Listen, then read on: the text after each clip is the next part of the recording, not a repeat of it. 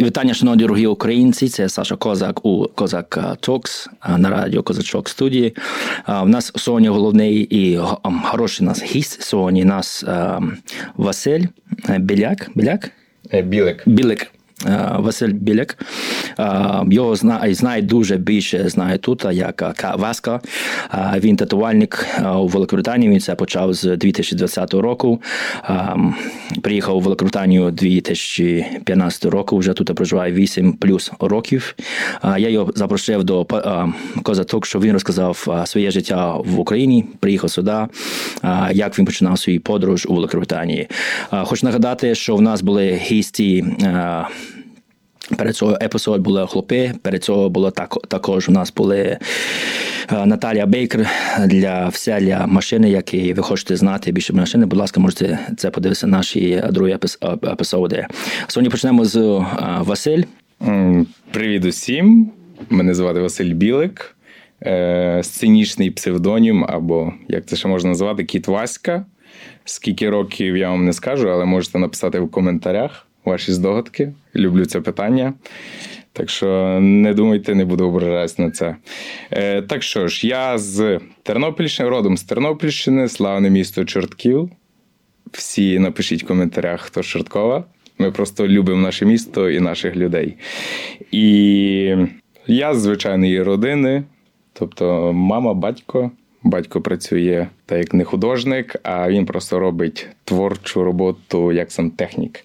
Та мама приватний підприємець і маю старшого брата. Загалом, так як я вчився, закінчив Чортківську школу, потім поступив у Львівську національну академію мистецтв, кафедра художнього декоративно-прикладного мистецтва. Закінчив у 2014 році. Працював як ювелір, як скульптор малював різні графіті, мали графіті команду з Веркрю, такий Андрій з Дрогобича, і я. І ми малювали і портили стіни. Ну або наводили їх, е, робили більше красивими, тому що ми використовували завжди якісь такі облуплені стіни. Що ще? Наприклад, закінчив академію мистецтв в той час, коли я жив. Е, в гуртожитку ми активно займалися спортом. Біля нас був стадіон Україна, і ми взяли частину. Ми присвятили частину себе е, нашому славному львівському клубу Карпати. Ми були в Ультрасі, і ми малювали там велетенські банери. І це я вважаю один. Так як е, знаєте, кожен художник вважає, мусить мати свій такий своє головне досягнення. Тобто, ви можете знайти в мене на сторінці пост. Ми малювали на футбол е, Україна Сан Маріно. Величезний банер там наших трьох козаків. Це був відбір на 2016 рік чемпіонат світу в Бразилії. Якому якому пості? Ну, на моїй сторінці в інстаграм. В інстаграм, інстаграм. Я тобі потім скину і ти можеш е, показати їм. І це така моя любима класна гордість. Ну, коротше, велетенський велетенський банер наших е, мультфільм, героїв мультфільму козаків то ця така річ. Е, Її можна сказати, так як моя любима гордість. І тобто ми малювали графіті по Львову, ми малювали всякі такі речі і в себе в місті, в місто Чортків. І з тим багажем я як переїжджав у Лондон 2015 рік. Мені здавалося, що я приїду сюди, дуже легко вілююсь в цю всю систему, але трішки пішло не за планом. А, во, цікаво. Мені цікаво не те, що не на план за планом пішло, але мені цікаво, чому Лондон?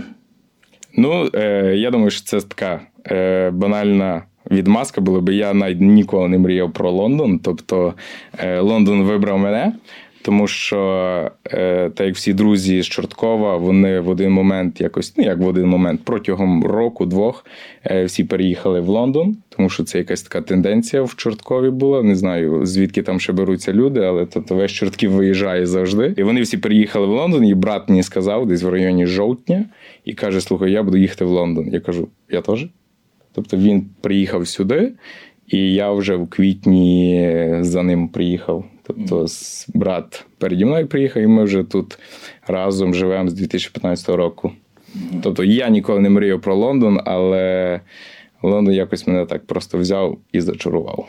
І ти приїхав в Лондон, тебе брат тут, і багато людей, які з твого місця теж сюди приїхали. Дуже багато. Перше враження, коли приїхав в Лондон, що за враження в тебе було? Негативне. Перше враження про Лондон в мене якісь такі були негативні, тому що я приїхав на Victoria Coach Station – Це є автобусна станція, і я там чекав десь від 9 ранку до 6 вечора, щоб мене такий е, Роман Цвенда забрав, це друг мого брата. І, на жаль, брат тоді був за Лондоном, і я мусив просто з кимось зустріти, щоб не забрав, бо я би міг заблудитись. Ну, я би не пропав в Лондоні, але так чи інакше, потім мене би дуже довго шукали. І. І пам'ятаю, Роман мене забрав. Це в 6 годині був, тобто я майже більше 12 годин. Ну, ні, менше 12. Ну, одним словом, дуже довго сидів на Victoria Coach Station, там ходив навколо, сильно собі не дозволяв десь далеко піти, тому що ні інтернет, нічого не мав. Я просто чекав. Перше, що мене розчарувало в Лондоні, це архітектура, тому що я все своє свідоме, так би мовити, підростковий, весь свій підростковий вік я жив у Львові жив, вчився. Це неможливо Лондон порівняти зі Львовом, тому що Львів це неймовірно красива архітектура, все таки барокове, все таки красиве, романтичне, кучеряве, яке можна просто ходити і насолоджуватись вічно дивлячись вгору. А коли приїхав в Лондон, я побачив такий якийсь консерватизм, тобто в архітектурі. Так, є красива архітектура, але вона така якась трішки трішки якась помпезніша, не дає такого якогось шарму місту. Ну і звичайно, перше, що мені так як не зайшло в Лондоні, то що мені здавалося, що в мене англійська на високому рівні. mm Але в першому магазині, коли я зайшов купити сім-карту, це вияснилось, що це не так. Я пам'ятаю, продавці індуси з мене ржали, я їх до цих пір не люблю. Тому в мене таке враження про Лондон трішки не дуже класне до 2023 року до літа.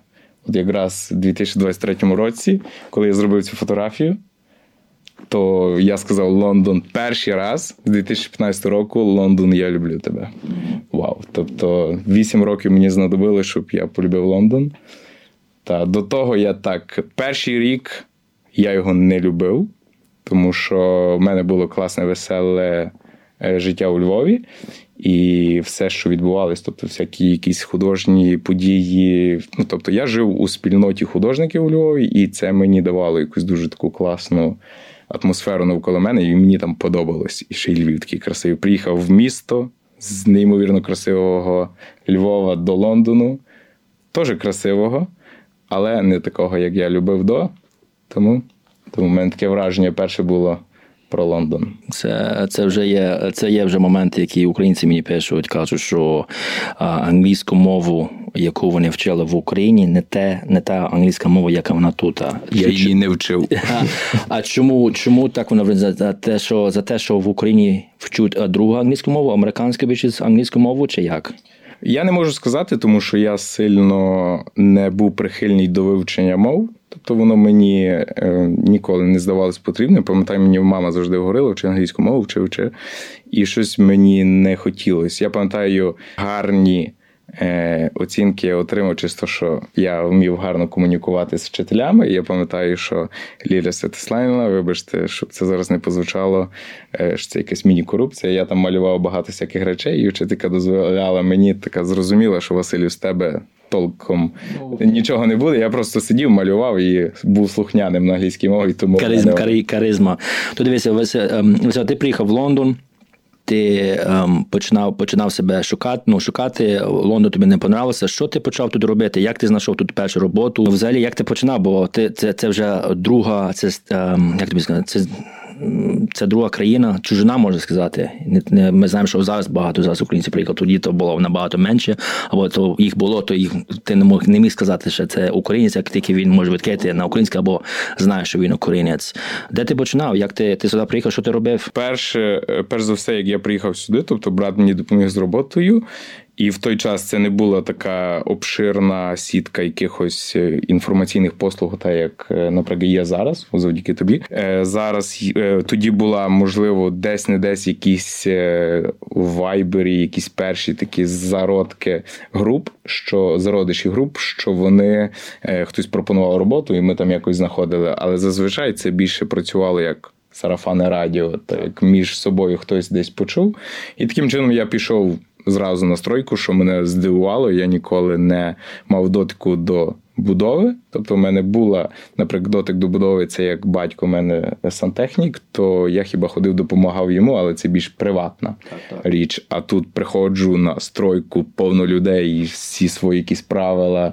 Красиво, все дуже кльово зроблено. Тобто я дуже завдячую будові. Я тут працював 5 років на стройці, і там було класно і було жахливо.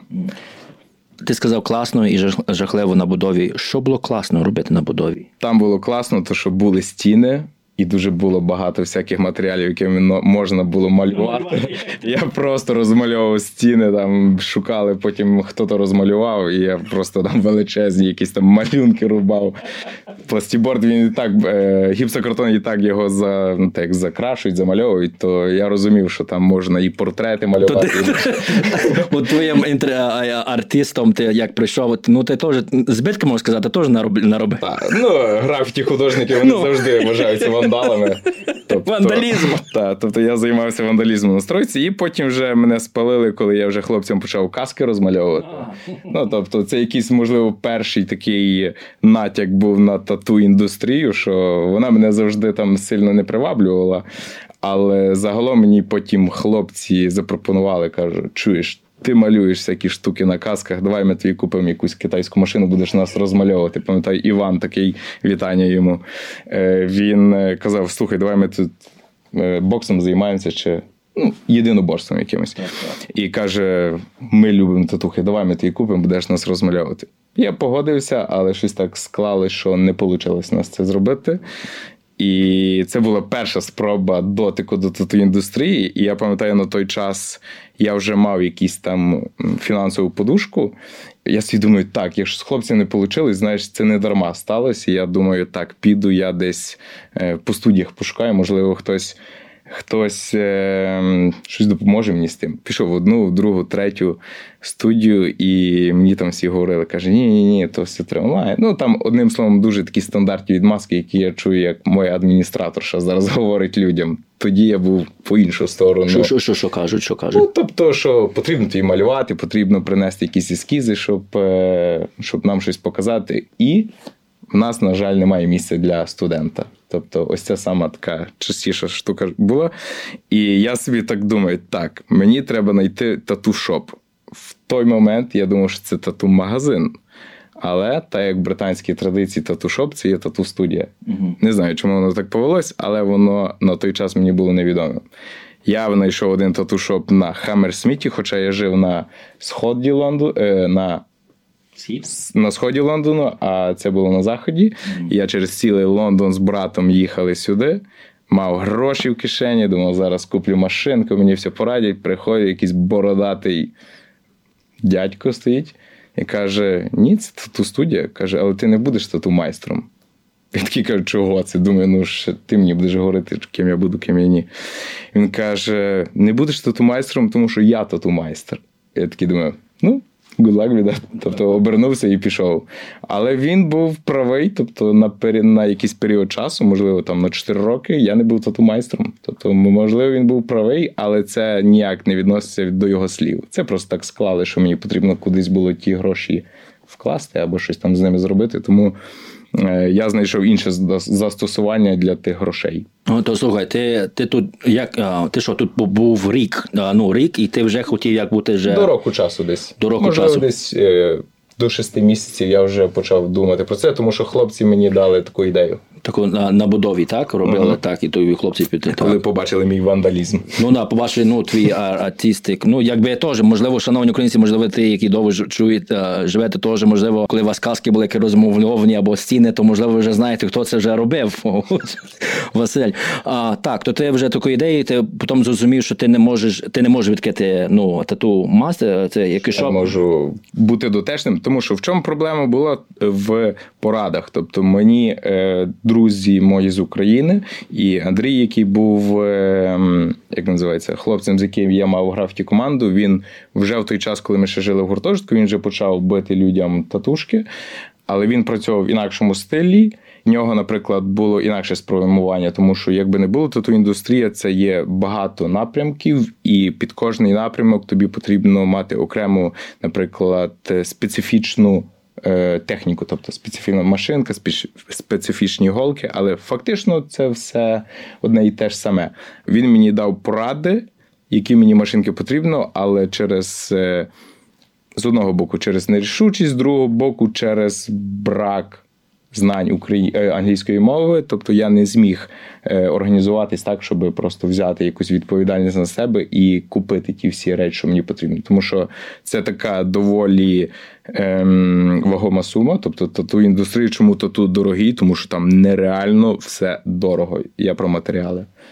Тому що ну, машинка там до тисячі фунтів. Mm. Можна купити якийсь там, вибачте за слово, шлак так. десь за 100 фунтів, але ти такі будеш татухи робити шлакові. Ну так само, ти як сказав, як ти на будові працював, бо я теж на будові працював а, далекий час назад. А, там є деякі а, будовні компанії, коли проходиш, а вони теж перевіряють, які в тебе еквіпмент, які в тебе так. є. Як в тебе є паршиві еквіпмент, там фарби чи що погані, вони тебе не пропускають, вони бачать, що це просто треш викидає, викидається, або просто кажуть, ми не беремо цього техніка або того спеціаліста на нашу будівельну ну, компанію. Цим би я трішки поспорив, тому що я попав іншу штуку.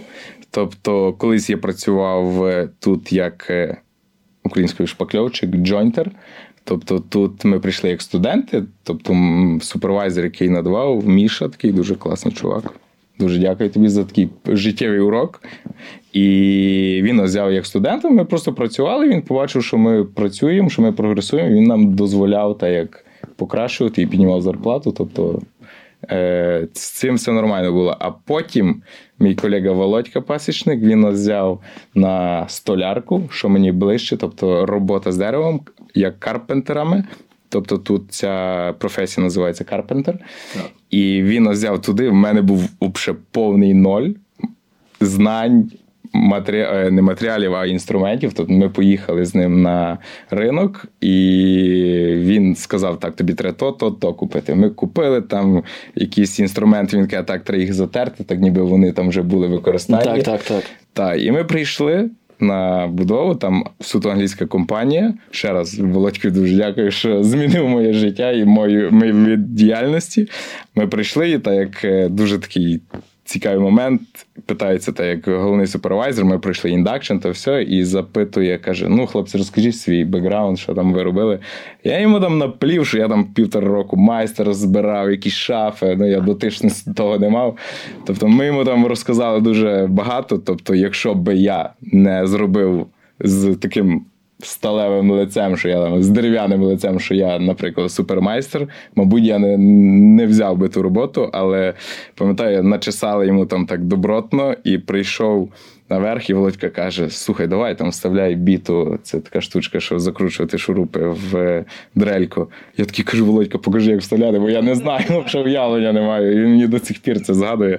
Тобто, це така дуже класна історія. Тобто, якщо ти зможеш вдало прокомунікувати з людьми, я думаю, що це буде дуже е, хороша річ для тебе в майбутньому. Так і мені вийшло. Ну, у тебе талант, тебе талант, ти знаєш, як з людьми говорити, в тебе артисти, ці кольорами. Це це дуже це прекрасно.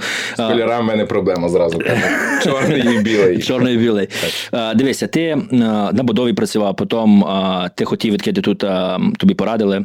Люди зробити відкрити тут тату, е, шоп. Ще до тату студії дуже далеко було. Ще було далеко, дуже так? Дуже далеко. Так, Це По... випадковість. І потім ти е, ти знов пішов на будову, працював ще скільки скільки років вже працював на будові? Я от скажу отак простіше, що я працював на будові десь до 2019 року, до моменту, поки не появилась в мене можливість. Е, зробити дуже класну таку волонтерську штуку для мого міста, мого міста Чортків, це Тернопільщина то ми розмалювали для пожежників пожежну станцію.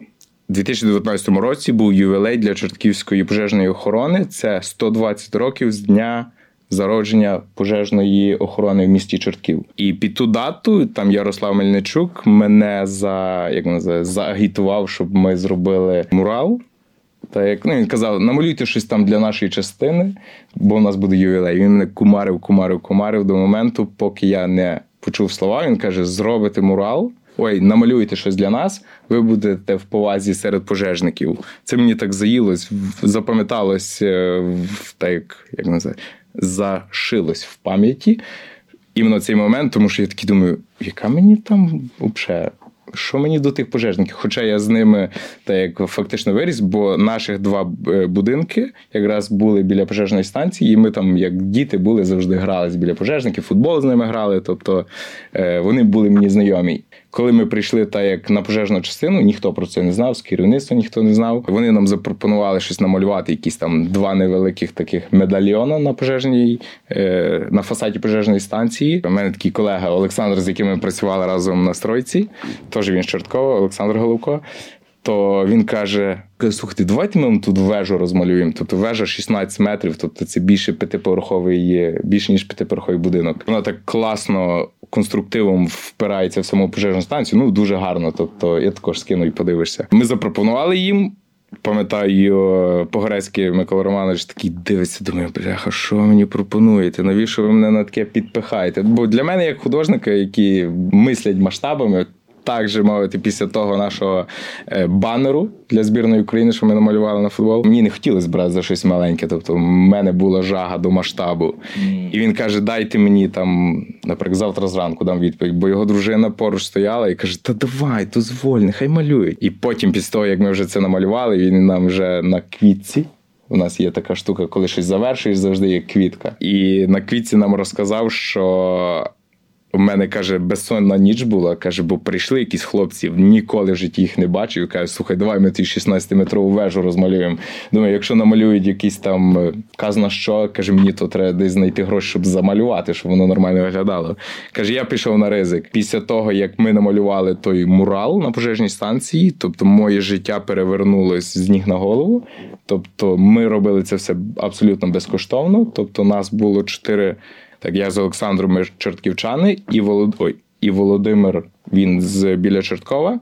І ще мій колега, так як з академії мистецтв, то він е, з Кам'янця-Подільського. Mm-hmm. Тобто, ми всі якраз в той час гостювали в мене вдома в Чорткові.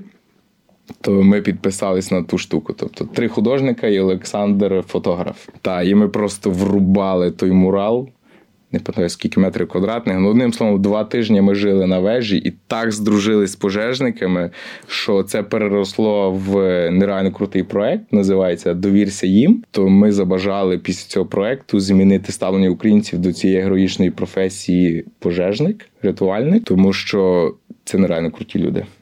Так.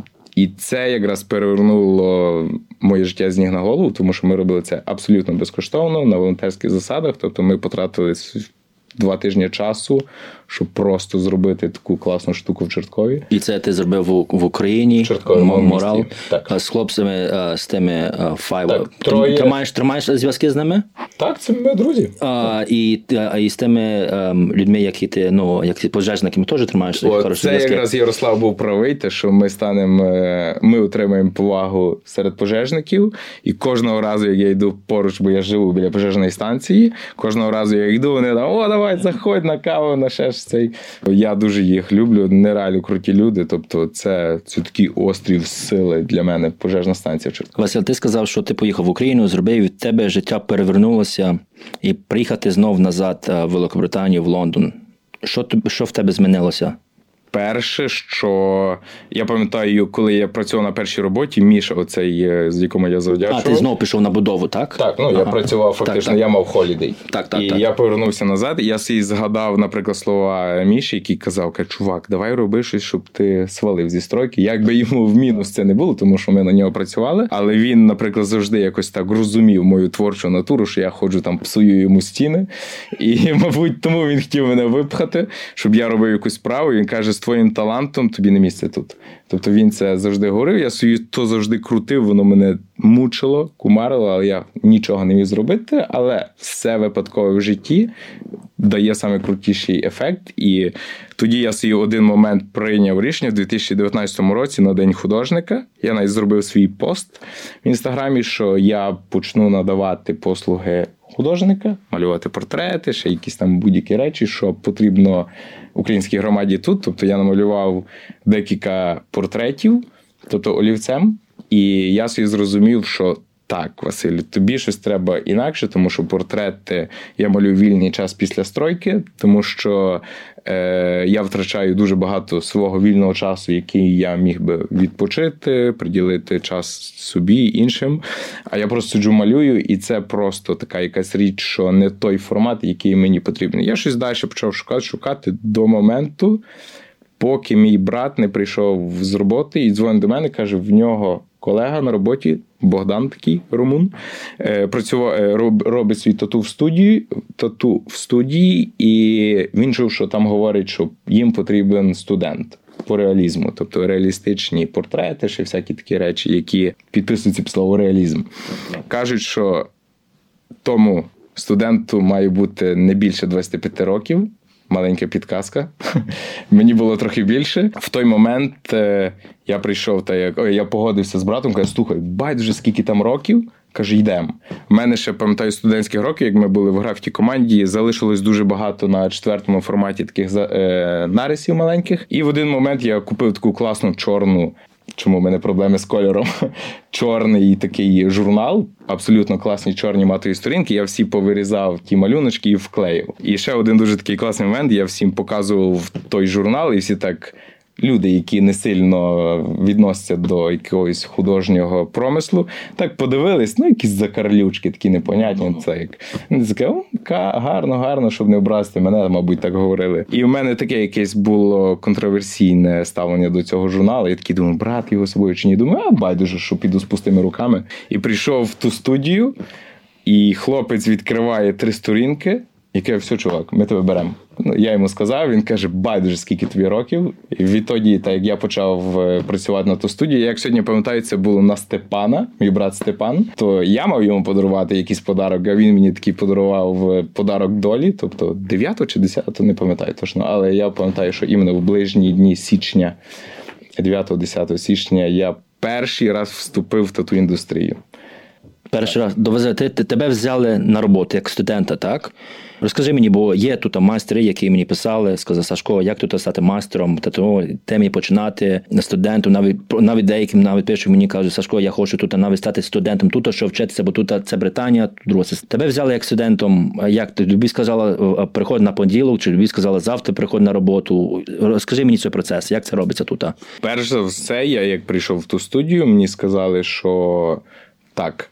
Е, ти будеш приходити до нас. Ми об'яснили, як воно все буде відбуватися. Я приходжу до них, я їм допомагаю з веденням цілої студії, тобто прибирання, сетап. Е, Setup the station, не знаю, як Ну, сетап це розложувати. Розложувати всі матеріали, як доглядати за студією, як працювати з матеріалами, як студія працює, щоб е, я не прийшов зразу тату майстром став, і в один момент мені потрібно зробити якісь рутинні роботи для тату майстра, щоб забезпечити гігієну для клієнта, тобто мені потрібно починати з нуля. Тобто мені почали розказувати, як е, доглядати, куди викладати, що за чим. Тобто, все тут є розділено, тому що серветки, які, наприклад, використовуєш для того, щоб татуювати, тобто вони мусять йти на як е, біологічний вейст, waste, Е, тобто це в окремий пакет, голки в окремий hard case, тому що це є sharp. Е, ну, гострий. Я вже забув. Е, тобто, це є гострі речі. І вони мусять бути ізольовані, тому що якби не було там біологічні залишки людей, кров, це мусить бути в окремому, тобто тату індустрія вона дуже структуризована і дуже багато обмежень для того, щоб забезпечити максимальну гігієну для клієнтів. І це мені дуже подобається в Британії, тому що коли я працював на стройці, мені не подобався пил, мені не подобалось все весь цей так. Е, хаос навколо. В розумінні хаосу, пил, ще всяке недобудоване щось. Тобто в процесі цього всього будівництва воно є. А я такий перфекціоніст, хочу, щоб все було класно, чисто, без жодного пилу. І цим мені дуже подобається тату індустрія, бо вона така ну, все ідеально чисто. Це як в лікарні має бути. Чую, чую, вже ти сказав, ти креативна людина, тобі тату більшість, ти як сказав, структовано, було все чітко, це зробити на стройці, все було, як тобі сказати, хаос там все було, але теж в стройці я ти теж знаєш, що там теж health and safety є своє, ну, що воно теж... мається на увазі як в загальному сприйняття того, так. що я не люблю, тобто пил, якийсь бруд. Так, це дуже чиста е, структура, наприклад, як стройка, тобто все прибрано, все на своїх місцях, але загалом, тобто, цей процес іменно будови, це є момент хаосу, тому що багато будівельних матеріалів, багато людей, всі щось ходять кругом. Наприклад, це тобто для мене так він як є хаосом. А в тату індустрії, тобто е, є клієнт, є майстер, все. Тобто навколо двох людей все крутиться. Тому для мене воно є більш мінімізоване. І так, тату студія також має інших клієнтів, інших майстрів, але як би не було, тобто воно все має чіткі правила, і це мені дуже подобається. І Василь, навіть ти ти вже почався як студентом, а там буде цей тату шоп. Я ще працював на стройці. Ти теж працював на А як а ти роб, дивися, ти на стройці працював, да? Тут стройка як працюється? З Моніка до п'яниці, деколи в суботу виходиш, тайм і нога працює. Ну це залежить, як ти хочеш виходити на суботу. Ну не, не всі деякі навіть тебе є контракти, підписуєш, то треба виходити на суботу. Ти робиш з Моніка до п'яниці, ти робиш а, з якої години? З шостої до п'ятої? Якої години ти робиш? Я теж не пам'ятаю. Мені здається, ми працювали з восьмої до п'ятої. І потім звідти. І після того я їхав в студію, і ще після того сидів до дев'ятої вечора і малював, працював. Тобто а, мене вдома не було ніколи. Вау, то ти ти теж себе фост, фост, Фуст, фуст, тебе заставляв себе їздити з Моніко до п'яниці, і навіть суботу неділю теж їздив. В неділю е, я не пам'ятаю. Та, та.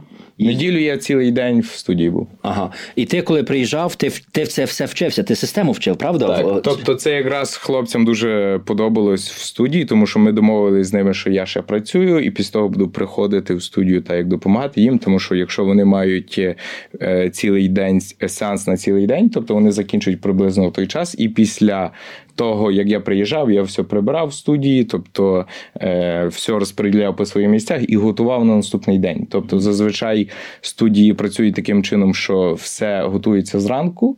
А в такій ситуації, як я був, що я все готував з вечора. Тобто з вечора вони приходили, зранку вони вже приходили на вже все готове, так. студію. Так. Коли ти вже починав, почав, можна сказати, ти може теж ну, ти роз.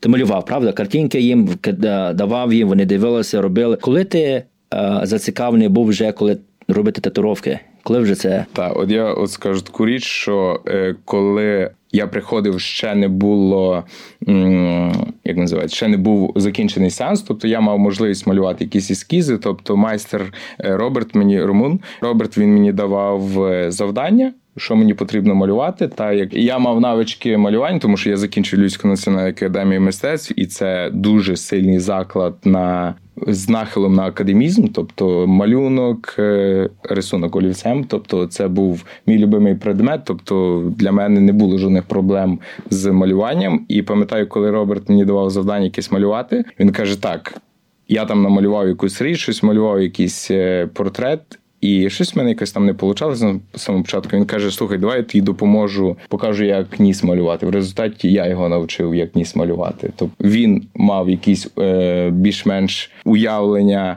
як воно має бути, але іменно на базі академізму я то все розумів, як то правильно має бути. Він побачив якось завчасно момент, що я там якось не виходить ніс, ніс намалювати. Е, він думав, що я не вмію малювати ніс. Але це просто якраз момент начерку. Тобто він поспішив своїм висновком. Але в результаті він сказав: не трать час на малювання, тобі потрібно брати людей, щоб тобі е, вчитись працювати з новим типом е, матеріалу це як шкіра, тому що я працював з папером, з ем, холстом, та як е, з одним матеріалом, а мені просто новий матеріал. Як шкіра потрібно розвивати, тому що техніка малювання вона не має різниці, на чому ти малюєш, чи на шкірі, чи на папері, чи на будь-якому. Тобто база є одна, матеріал любий. Тобто, єдине, що він мені сказав, каже, давай запрошуй друзів, кому ти там хочеш робити тату, просто візьми там якісь гроші за матеріали і таким чином е, покращуй свій рівень е, татуювання. Ага, то він тобі порадив, можливо, вже тобі починати робити татуїровку на людей, на людей, на шкірі, це зробити.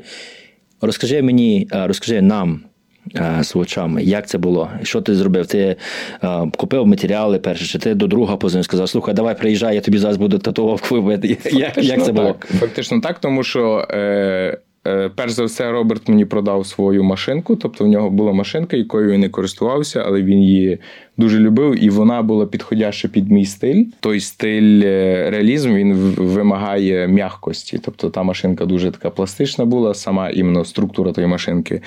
І він мені продав ту свою машинку, якою користувався, але він свій купив якусь кращу, тому вона у нього просто стояла. Я її відкупив і е, почав організовувати, наприклад, чи людей, чи сказав е, пост в написав пост в інстаграмі, чи в Фейсбуці, не питав Фейсбук, здається, що е, хто хоче тату, просто там якісь 10-20 фунтів за матеріал, і будете мати тату. І таким чином я просто почав е, запрошувати людей. Почав якісь робити розіграші. Можеш мені розказати першого клієнта, якого у тебе був? Перший клієнт е, на кому тату. ти зробив тату? Перший твій тату зробив кого? Е, саме перше тату це було 8 березня. Це я зробив своїй на той час дівчині Оксані Атамачук. То я їй зробив тут на нозі татушку. Це була саме перша тату на 8 березня. Тобто, я думаю, що такий знову подарок не я робив, а мені зробили. Тобто, довірились е, Оксана довірилась мені, щоб я зробив її першу татушку. І відтоді я просто почав е, запрошувати різних людей і один з перших хто, наприклад, довірився мені, що робити, це був Роман Квітковський, мій колега, з яким ми дружимо відтоді до цих пір, і ми багато подорожуємо разом. Тобто, якраз така річ, е, яка як називається, мені потрібна була, наприклад, довіра від людей. Він мені довірився зразу, і це якийсь такий почало розвиток наших відносин. Тобто, ми дуже здружились того часу і дружимо до цих пір. І ти е, ти, ти Вася, вже почав помаленьку ем, клієнти набралися, зробили першу татуїровку, зробили. І ти це все робив в студії, так?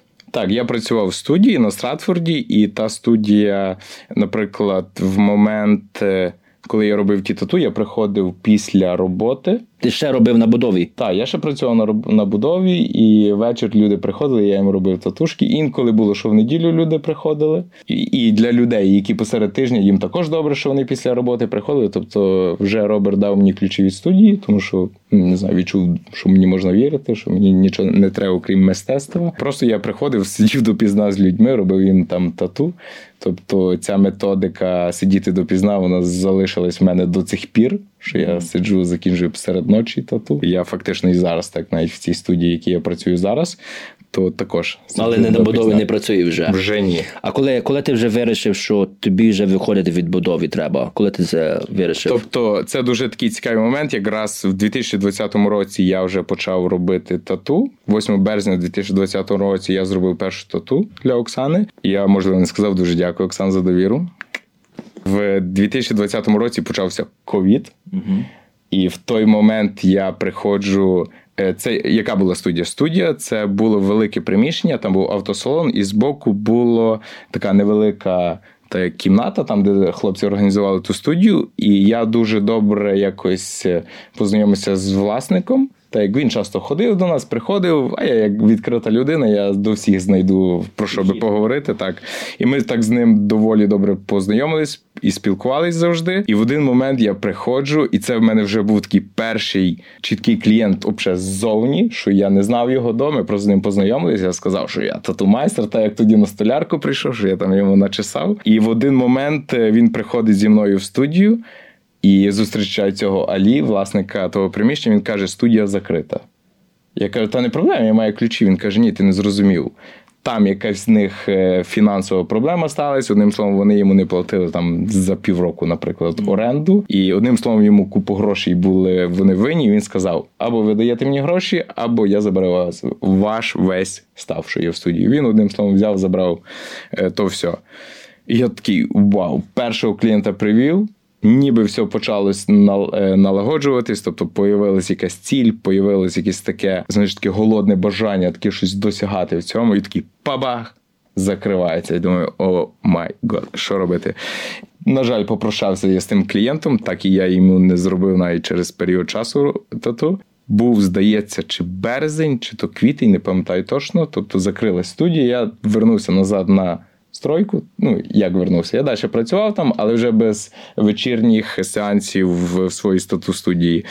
Наприклад, я щось там працював, щось вдома, щось малював, воно мені не давало спокою. Я вже просто зрозумів якусь таку. Ціль, що мені потрібно, і я потрошки-потрошки почав скупляти різні матеріали, бо я вже мав приблизне уявлення, дякуючи Роберту, що він мені багато чого розказав. І ці всі речі я скупляв, і я вже потрошки організував собі, так би мовити, в лівінрумі, в вітальні свою мінімальну тату-студію. Якраз Роман приходив до мене, оцей, який довірився, і ще більше людей, якихось почало десь зовні надходити, що я почав робити тату в них. Ой, з ними, так як в себе вдома. І в один момент, пам'ятаю, я вже зрозумів, що досить. Коли я запланував подорож в Україну, я тоді мав машину сірка свого Volkswagen Sirocco, неймовірно класна машина. Я свій запропон... запланував подорож на, здається, одним словом, літом, десь на липень, тому що в мене батько Петро, 12 липня я хотів бути в себе в Чорткові, так як в моєму місті. Це день міста, мій батько Петро, я Петрович, одним словом. Це наше центральне сімейне свято. І я десь в 20-29 числах мав виїжджати в Україну. Перед тим. Я собі зрозумів, що я собі зробив якусь мінімальну подушку безпеки з грошей, які я на стройці заробив. Я собі так зрозумів, так думаю, все, досить. Треба закривати ту стройку, ту сторінку свого життя, тому що після того, як я приїзд в Україну, я вже знаю, чим я хочу займатися, буду активніше цим займатися. І пам'ятаю, 25 червня це був останній день мій на стройці. Тобто я працював таким Сергієм Естонцем, який мене прокатав раз на мотоциклі, і я його після цього не забуду. Після того я боюсь мотоциклів. Е, ми до сих пір дружимо, тому що я його дружині робив тату, і тобто ну, дуже там, та, дуже класний е, чоловік естонець. І це був останній мій день на стройці, і я пам'ятаю, закінчив 25 червня свою п'ятилітню історію або п'ятилітню історію, так не сказати, е, на стройці. Готувався вже від'їзду в Україну. Готувався, готувався, і 28 червня. Я пам'ятаю, з братом ми йшли на Стратфорді в просто щось поїсти, не пам'ятаю, що ми там задумали собі. І я зустрічаю власника студії, який. Е, якого я ніколи в житті за межами студії не бачив. Я ледве його впізнав, він так мене зразу каже: Вас, ходи сюди. Він каже: прийди завтра до мене в студію. У мене є для тебе пропозиція. Я кажу: на жаль, я не зможу, тому що я завтра о 6 ранку виїжджаю. Він каже: добре, коли повернешся, зайди, мені хочеться з тобою поговорити. Він мені не сказав нічого. Я такий думаю, що він там хоче в мене, як там, як там. Е, про що буде йти розмова, і то мені не давало спокою. І я, як їхав в Україну, я вже не хотів їхати в Україну. Мені вже хотілося там дізнатися, що він там свій придумав. Поїхав я в Україну. Найкрутіша подорож була, тому що я машиною з Лондона в Україну сам до друзів в Німеччину, в Чехію, в Польщу. Це такий тур для мене був на ще, ще й на тій неадекватній машині. Тобто, це неймовірна подорож була. І приїхав я з України, відсидів два тижні карантин. карантин. Два тижні відсидів вдома, тому що я слухняний, не порушував карантин, сидів вдома, навіть не виходив в магазин. Останній день карантину. 1 серпня, як сьогодні пам'ятаю, приходжу я в студію. Цей Алі, власник студії, робить мені таку пропозицію, від якої не міг відмовитись, і я відкрив свою тату студію. Тобто я ще не міг татуювати, я ще тільки на початку був свого шляху, уявлення ноль, тільки з Ютубу. Тобто я не мав майстра, який з боку мені розказував, тільки Роберт мені розказав базу. Mm. Та як саме головне, чому я завдячую, тому я такий прискіпливий до гігієни. І тільки це я знав, а сам момент татуювання я суто все з Ютубу. Ютуб, Ютуб, Ютуб. Це для мене найкрутіший вчитель був, тому що дуже багато можна там було знайти. Я просто хотів і я шукав. Та шкода, що не було майстра, який би наді мною дивився, тому що я навіть зараз відчуваю те, що мені потрібно, щоб хтось дивився за мною. І такий момент, е, дякуючи Ютубу, що він вже був на тому рівні, що я зміг зрозуміти, що мені потрібно. Тому що коли я починав 5 років тому шукаю щось в Ютубі, нічого не було. Тобто я не мав тієї інформації навіть російською мовою. Та й навіть в той час, коли я робив, не було російською мовою жодної інформації, що мені потрібно робити, як тату майстру вперше. Так, я тобі є свої зини, бо навіть я ти, ти сказав, що ти вчишся дуже багато від Ютубу. Я теж вчуся, як робити подкасти, як робити ці сюжети, як спілкуватися, все робиться. І ем, ти ти теж сказав на українській назру, знайти навіть інформацію на своїй мові, бо все на англійській. Багато зараз сюди приїхало дуже багато українців. Вони шукають своє. Вони шукають все, що ну, хоча б на українській або на русській мові, щоб навчитися. Ну сам, саме головне це зробити на українській мові. Бачите, зробив. А то ти починав, ти ти почав робити в нього, так? Ні, він мені просто сказав, що все, що є в студії, тобто використовуй. Я тоді запросив свого друга Назара, який мені Уже саме перший раз дав машинку в руки потримати і зробити е, хоч якийсь малюнок на чомусь. У мене є навіть мандаринка, лисичку таку намалював на неї. шкірка від мандаринки. Я собі поставив рамочку. Це завдячуючи Назару. Назар дуже дякую. І ми разом відкрили ту студію. Тобто ми працювали разом, малювали. Ми все повністю переробили ту студію, тому що е, вона була трішки не в моєму стилі. Так і ми зробили дуже класну студію. Тобто працювали разом, запрошували людей разом, робили всякі такі неадекватні речі для того, щоб заманити людей, і нам це вдалося. А як а як ви замов ем, казали, щоб люди заходили за вашу студію? Бо там повно є студії. Як повно є студії. В першу чергу ми так як собі придумали таку штуку, що це буде принаймні. Я хотів знайти якусь інформацію про е, першу українську студію в Великобританії. Я її не знайшов, uh-huh. і ми себе так, от все, а ми тепер перша тату-студія Великобританії. Але тобто я ще працював на старій ліцензії стара ліцензія студії покривала, і фактично офіційного визнання нас як перші тату українські тату студії немає. Я згадав, мені казали, мені казали Василь Бача, мені хто сказав, хтось і тут є українці, які відкрили першу українську татуовню, але її вже нема. І Так, це одна. Це, це, це ви були. Так. Угу. Ми просто пробували.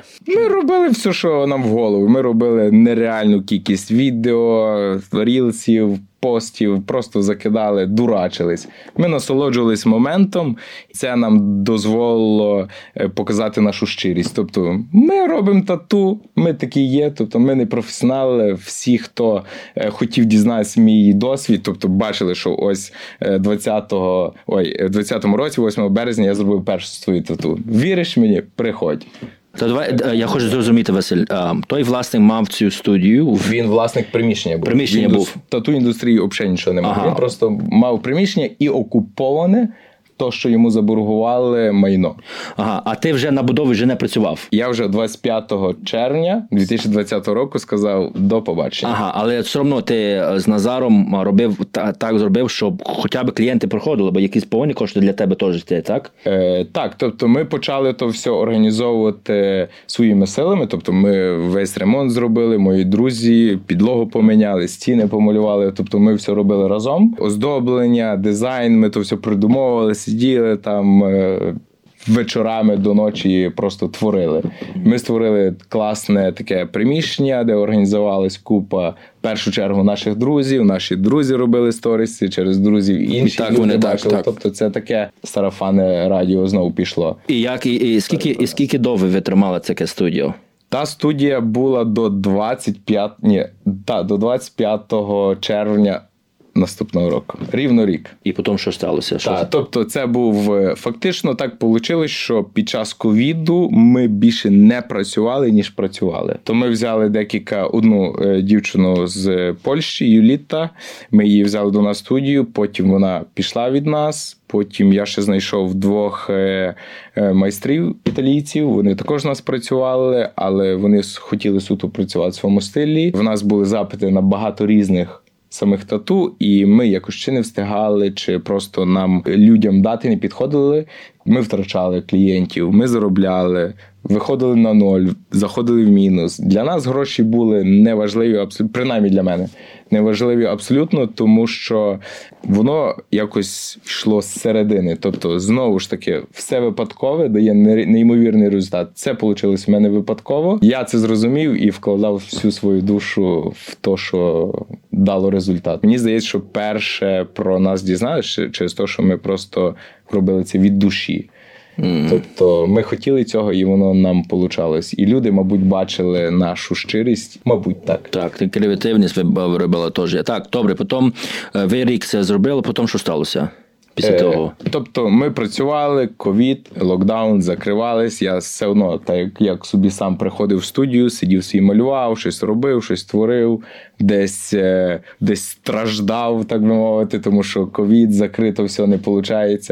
Але загалом це дуже класний період, тому що це цю студію ми не зробили в один момент. Так. Я завжди, як людина, яка любить все перфекціоністично, і, до речі, будова дала мені такий поштовх, щоб все було ідеально, чітко в лінію, лінія в лінію, в кутик в кутик. Тобто, ця, е, цей перфекціонізм інколи мені заважав, тому що я дуже багато звертав уваги на речі, які не потрібно звертати. Воно було на своєму якомусь такому красивому, чистому рівні, і цей. Це покращення студії. Я з дня в дня, з дня в день е, робив для того, щоб е, завершити студію. І студія завершилась. Ага, мені здається, Назар їхав десь перед Паскою в Україну, тому він залишив студію, і все, що там було, тобто перейшло на мене. Я то вже доводив до самого кінця, тому що я вже розумів, що е, я буду закривати цю студію. Я якось змирився з тим, тому що для того, щоб вона була успішною, то потрібне простір. Тобто, це була кімната, можливо, трошки більше ніж ця, і ще одна приватна кімната, фактично як тут. Така сама за розміром, десь як ось ця і трошки ширше, тобто великий такий квадрат. То в нас було загалом три е, тату місця, тобто три станції, і три майстра могло працювати в один період. І я собі розумів, що для того, щоб студія була успішною, потрібно а більше станцій, більше майстрів, і також е, потрібно, наприклад, е, працювати на своєму, наприклад, е, як то прийняш сказати, працювати з чітким контрактом з своїми ліцензіями, з е, ліцензіями на майстрів, щоб було на імені е, студії, тому що наша студія називалась Black Mirror Tattoo Studio, У нас всі дзеркала були чорні. Ми працювали на ліцензії інакшої тату студії, яка була до нас. Тобто я розумів, якщо я буду далі продовжувати, мені потрібно перереєстровувати це все. Це воно не дасть результат, тому що об'єм самої тої студії не дав би нам розвитку, тому що не було куди рости.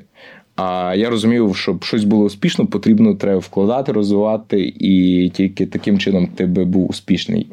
Таким чином, з холодним розумом, я собі зрозумів, що так, мені потрібно знайти дату, коли я буду закривати ту студію. Я знайшов ту дату, це 25 травня, ой, 25 червня.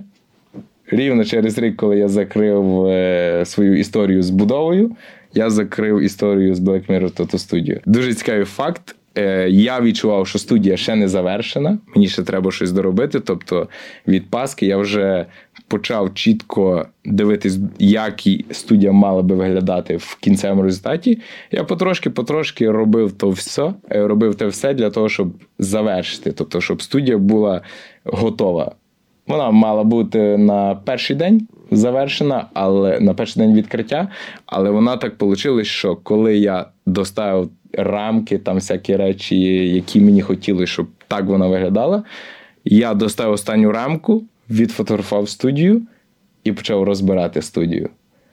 Це для мене було важливо. В загальному це дурна ідея, але я отримав задоволення, коли я завершив студію, зробив її, сів, попрощався, насолодився кожним куточком студії, тому що я в кожен куток вклав величезну частину себе.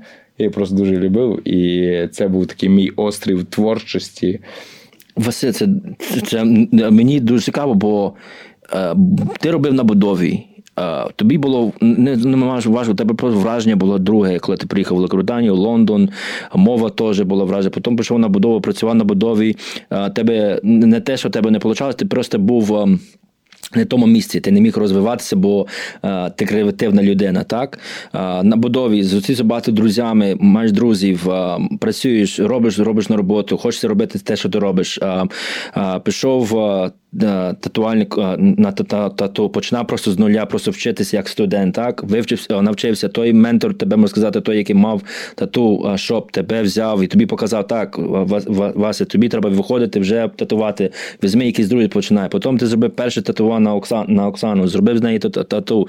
Потім з Назаром познайомився, твій друг теж мені пояснив тобі, я посильно дав, тобі зробив це ти ти робив, вчився, потім ти е, ви відкрили, е, можна сказати, вашу татуальну, татуальну, ви робили першу українську, можна сказати. Ви робили різні там маркети, робили пости, репости, це все, слава Богу, ви робили це, робили.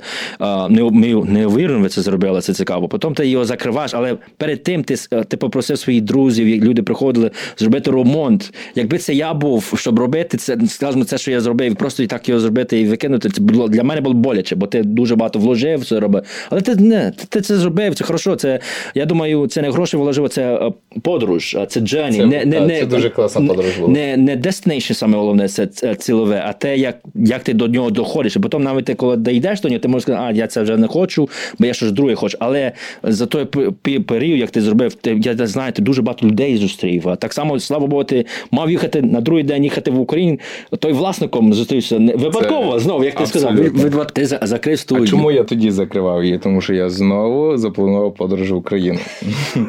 Знову машиною, знову сірком. Розкажи мені, ти закрив студію. Як ти знайшов, де ну ти вже на когось працюєш зараз? Так, тобто я поїхав в Україну знову, знову машиною, знову насолода. Ще краще подорож, ніж з першого разу. Це я здається два місяці був в Україні якраз і приїхав сюди. Тобто за той час в мене появилось знову море якихось нових ідей, тому що я ловлю натхнення зі всього. Тобто з будь-якого моменту. Тобто для мене немає проблем щось е, пізнати, дізнатись е, просто з листочків. з Сонця з неба, тобто черпаю натхнення зівсюди. І в один момент приїхав з України і почав організовувати поки момент е, до того моменту, поки я не знайшов якусь студію, якій працювати. Я просто організував мінімальний кабінет в себе вдома. Тобто я мав окрему кімнату і собі зробив все там красиво, гарно і щоб відповідало гігієні. Почав роз, розсилати всім е, своє CV. Тобто я написав все чітко, як є, відколи працюю, що я роблю, що я хочу робити, і відправляв самі круті студії.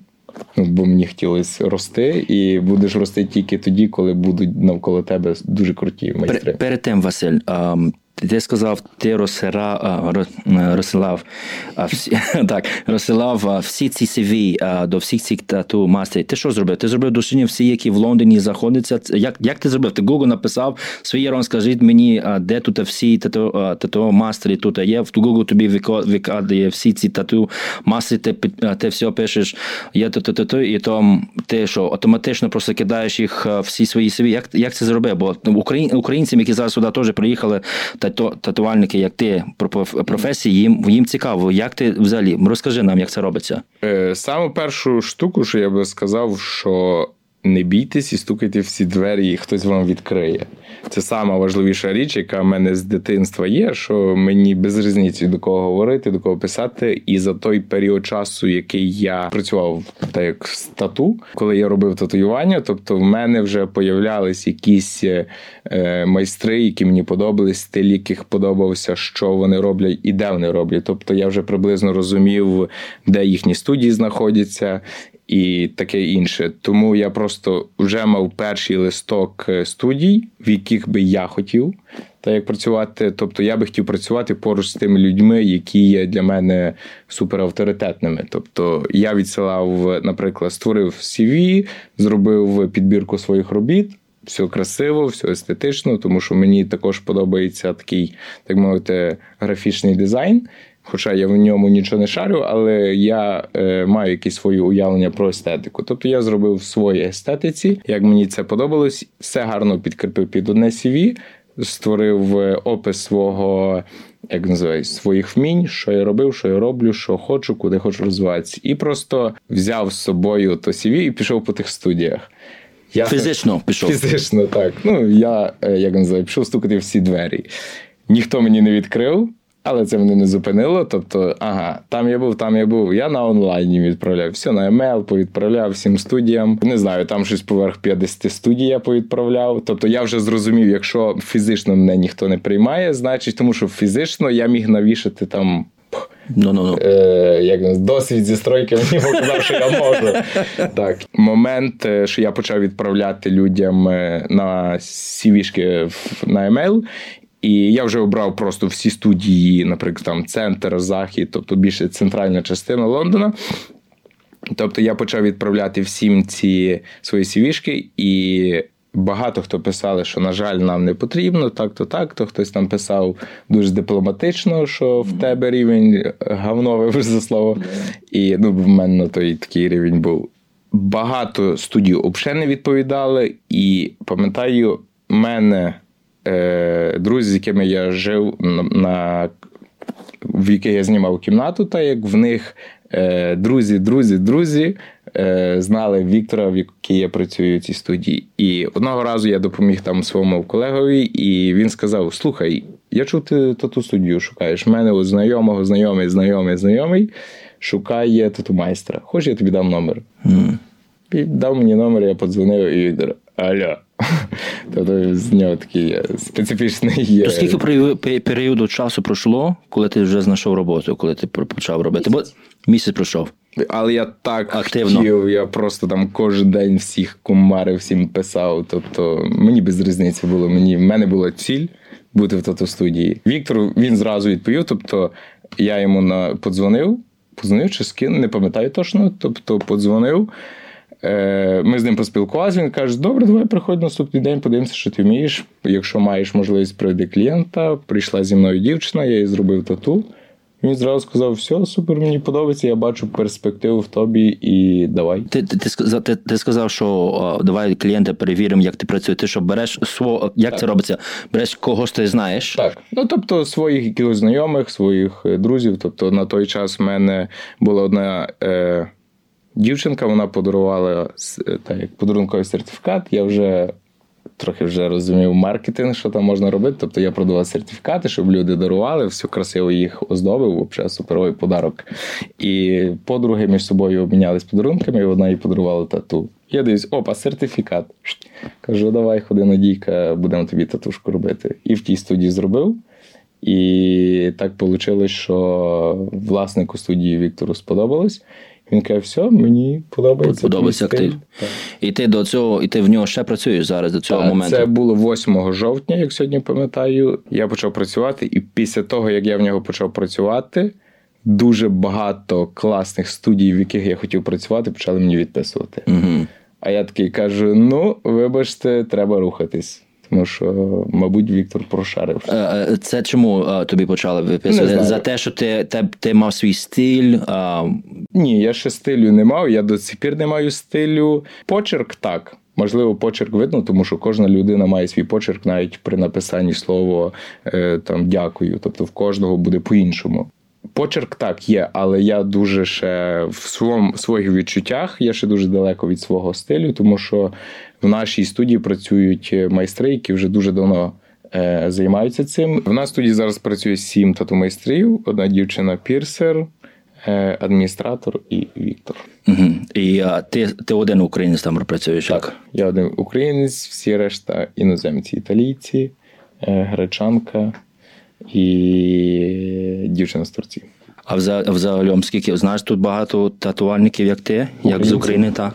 Е, Українців та є доволі багато. Зараз приїхало багато українців, і і це класно, бо з одного боку дуже багато людей от мені говорять, каже, бляха, так багато українців за ту майстрів приїхало, не боїшся конкуренції. Кажу, наоборот, конкуренція це класно, тому що коли ти бачиш, хтось дає класний продукт, ну то давай, push yourself, е, роби теж класний продукт. бо Е, як би не було, я за це не хвилюю, що я втрачу якийсь процент е, заробітку, тому що ну, в мене процент українців дуже маленький, тобто я би сказав, може десь 10%, можливо, 20% від загальної кількості клієнтів. Тому воно сильно на мене так не вплине. Але з іншого боку, це добре, тобто люди будуть мати більше вибору, якщо для е, українців важливо мати україномовного майстра. Вони завжди можуть знайти чи тут, чи, чи поїхати в Україну. Тобто, це не є проблема. Як то говорять, я весь хліб не з'їм, тому я за це не хвилююсь.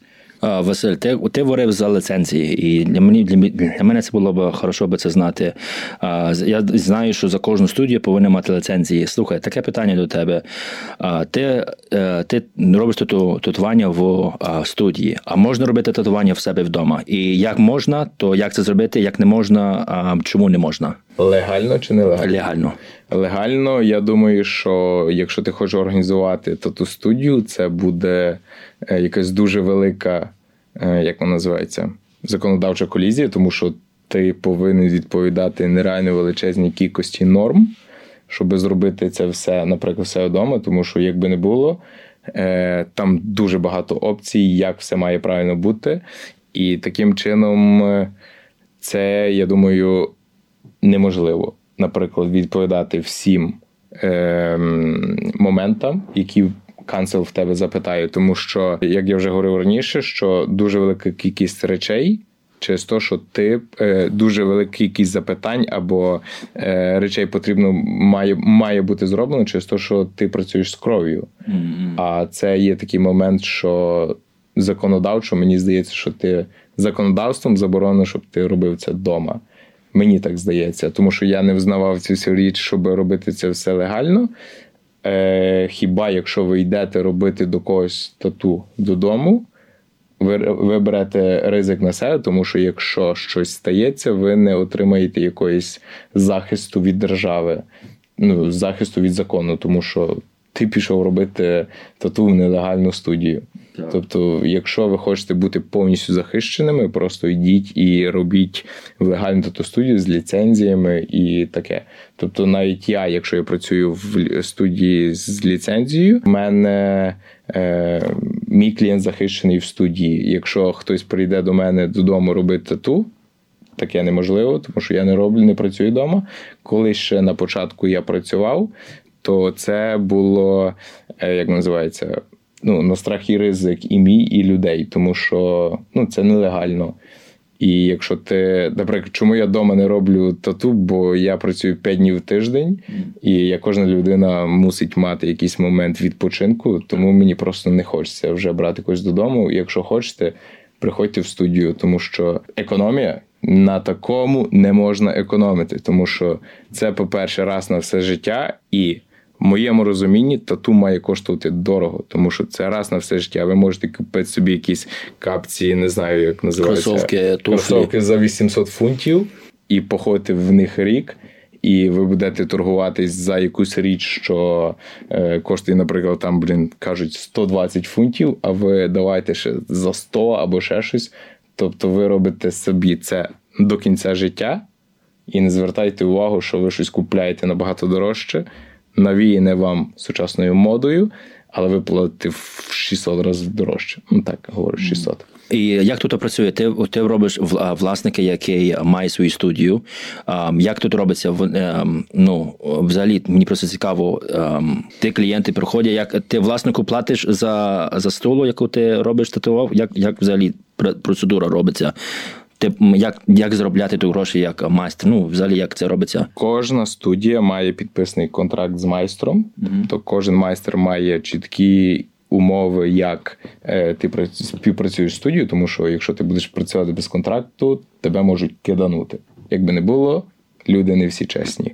Але я працюю в своїй студії з е, чіткими домовленостями з студією, тобто ми платимо, я працюю від проценту, процент 50 на 50, тобто це є такі класні умови, тобто вони всюди в світі одинакові.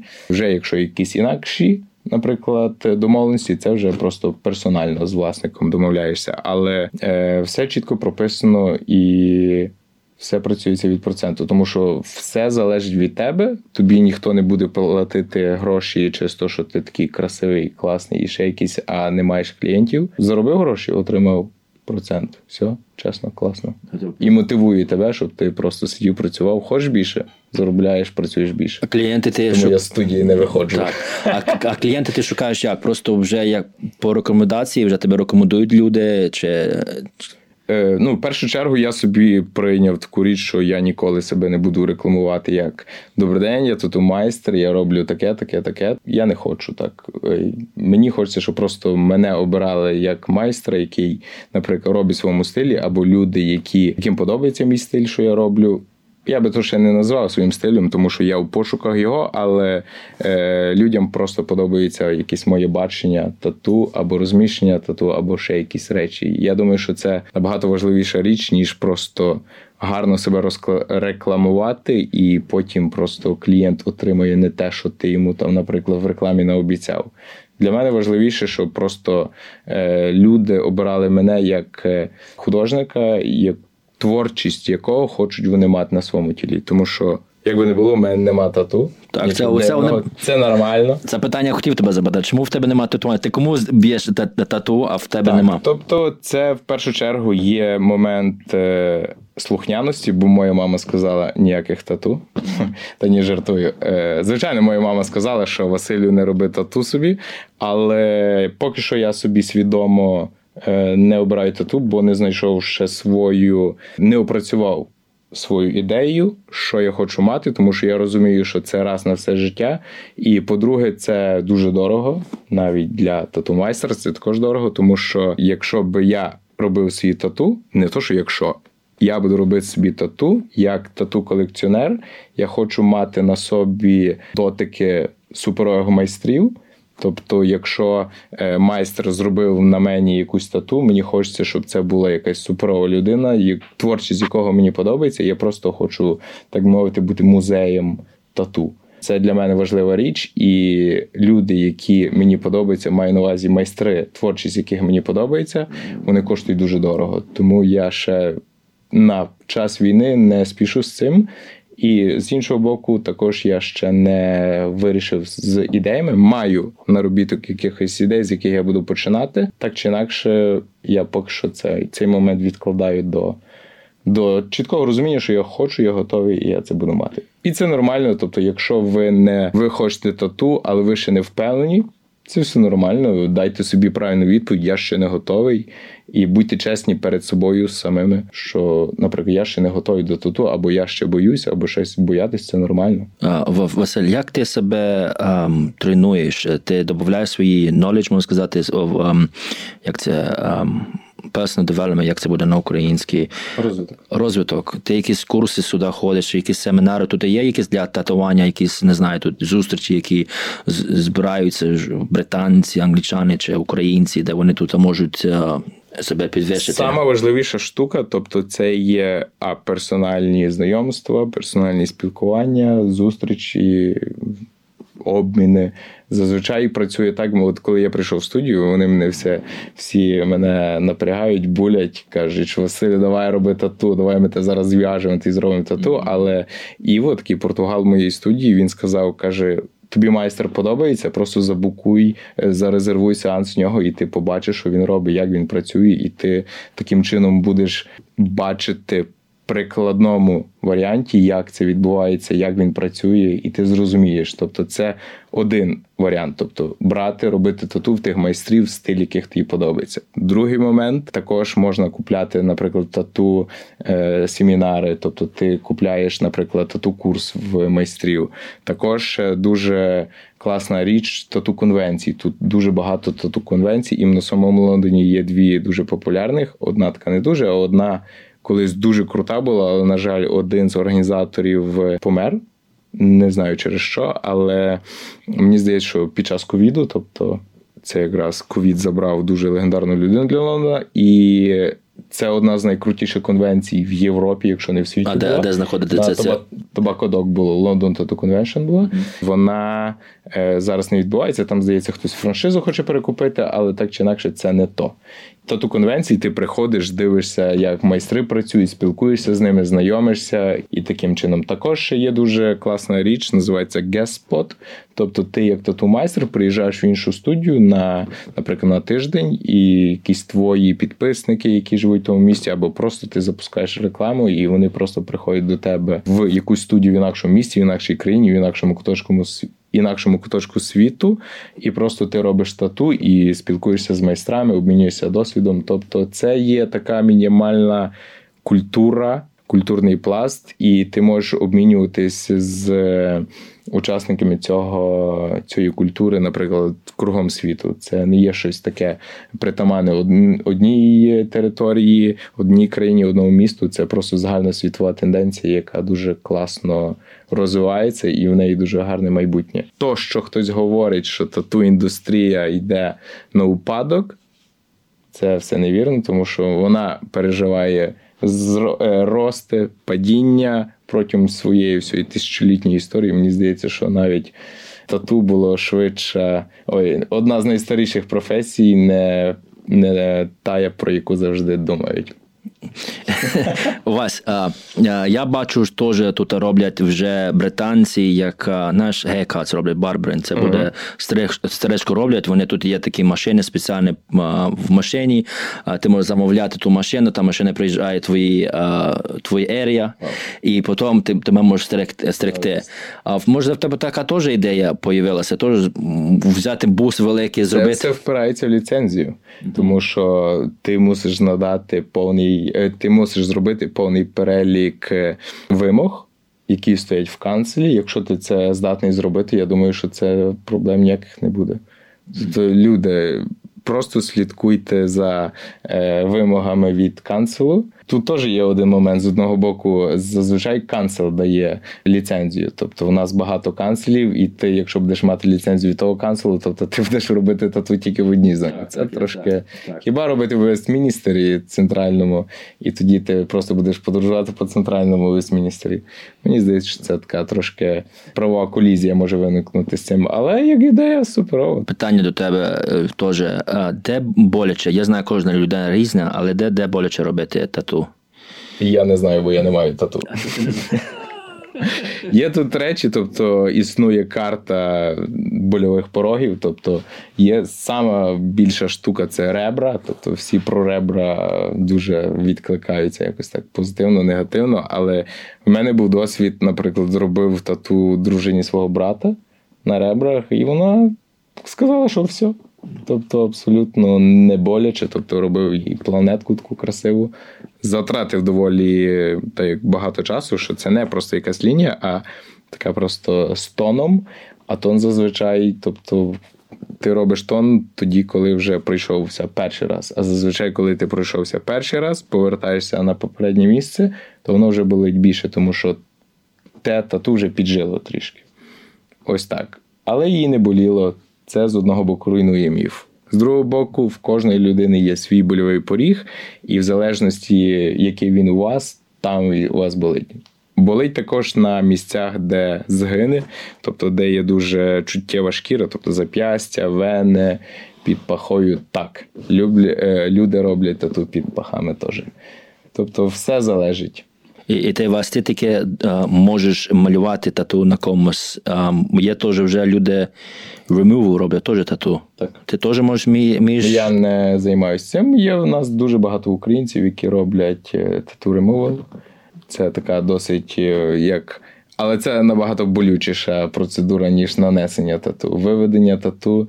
І я думаю, що на всі 100% ти не виведеш своє тату до чистого тіла, тому що якби не було, залишиться опіковий шрам. Такий не такий, як від звичайного опіку, але так чи інакше дуже велике таке буде кольорова така. Ой, не то, що кольорова пляма, пігментна пляма. Вас я знаю, ти теж допомагаєш. Організація тут називається організація Благородіння СПУ Україна. Ти mm-hmm. маєш теж гарні проекти. Ти з ними зробив теж. Можеш розказати більше про СПУ Україну, як ти з ними співпрацюєш, і які в тебе майбутні плани теж? Якраз е, я познайомився з Лондон Support Євромайдан через е, тату індустрію. Mm-hmm Connect. Тобто Наталія Ровлюк це є моя клієнтка. Вона прийшла до мене, ми там спілкувалися, щось говорили за багато всяких речей. І потім в один момент вона сказала, що вона працює на так як не то, що працює, що вона займається організацією всяких речей. І в мене виникла одна ідея, що давайте на День Незалежності минулого року зробимо. Вони там говорили, що хочуть якусь акцію з мрією зробити нашим літаком Ан 225 Мрія. І в мене з'явилася ідея. Моя одногрупниця Анастасія Горнічар, вона працює е, з папірчиками. Вона такі всякі класні ветенанки робить. І вона спроектувала дуже класну е, модель. Української мрії літака, та для одної it компанії Intellias Ukraine.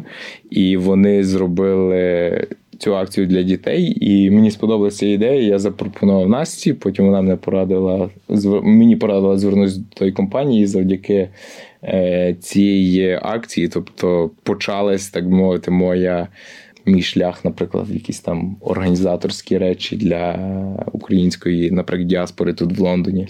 Тому що до того я цим не займався. Ми робили якісь там речі, але в Україні. А тут це була перша моя акція. Як з тої почалось, там і завернулись хороші такі знайомства.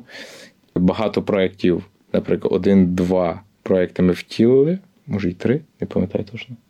Ну, ти вже три три зробив. Ти зробив перший мрія, це того року було, потім толока, потім другий раз ще ага, це теж та, зробив. Так, а ні, ми ще робили Холленпарк. Е, на Холленд Парку Україна, українці це ще з цим пов'язано. Це взагалі така суперова, дуже важка акція була. Тобто задіяна була то ідея Наталочки Цюрпіти і Соломія Галярник, то ми втроє там пропхали таку акцію ще до спір, як згадую, скільки там недоспаних ночей було. Тобто, власник студії, пам'ятаю, в мене питав тоді. Він тоді виступив спонсором у нас.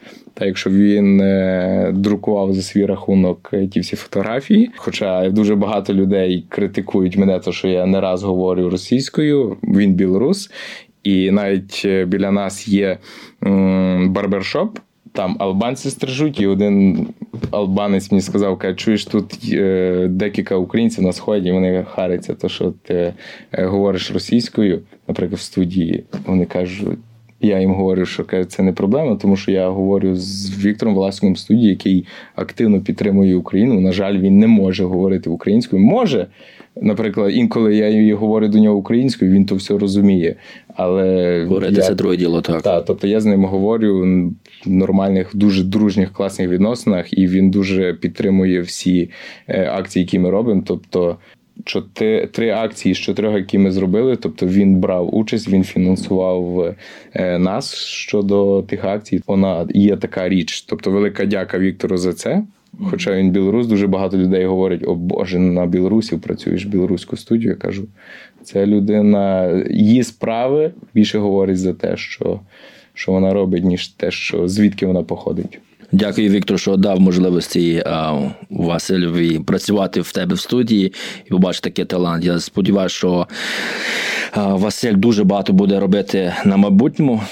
Я знаю, в тебе в тебе буде проекти. Хочу, щоб я хочу від себе татуальником зробив, щоб можливо ще відкрив знову свою студію на майбутньому. Можливо, це буде. Хто можливо ну. буде? Ніхто не знає, що буде в майбутньому, і все випадкове дає саме крутий результат. Вася, чи ти використовуєш українську культуру у в себе в татуванні? Так, от тут я дуже таку коротку історію розкажу, що моя мама займається вишивкою, тобто вона вишиває, всі нам сорочки повишивала, так як мені, батько і братові собі. Я завжди бачу, як вона вишиває, і мені щось завжди було цікаво таке. І коли я був малий, я також щось пробував вишивати. І тут в один момент я собі так подумав, а чому би щось не повишивати, або вже просто на людській шкірі. Тут якраз така в мене є історія одна з клієнткою е, Тетяна, яка просто придумала собі дуже таку класну тату. Мені здалося, що дуже легко її буде зробити. Я собі теж легко так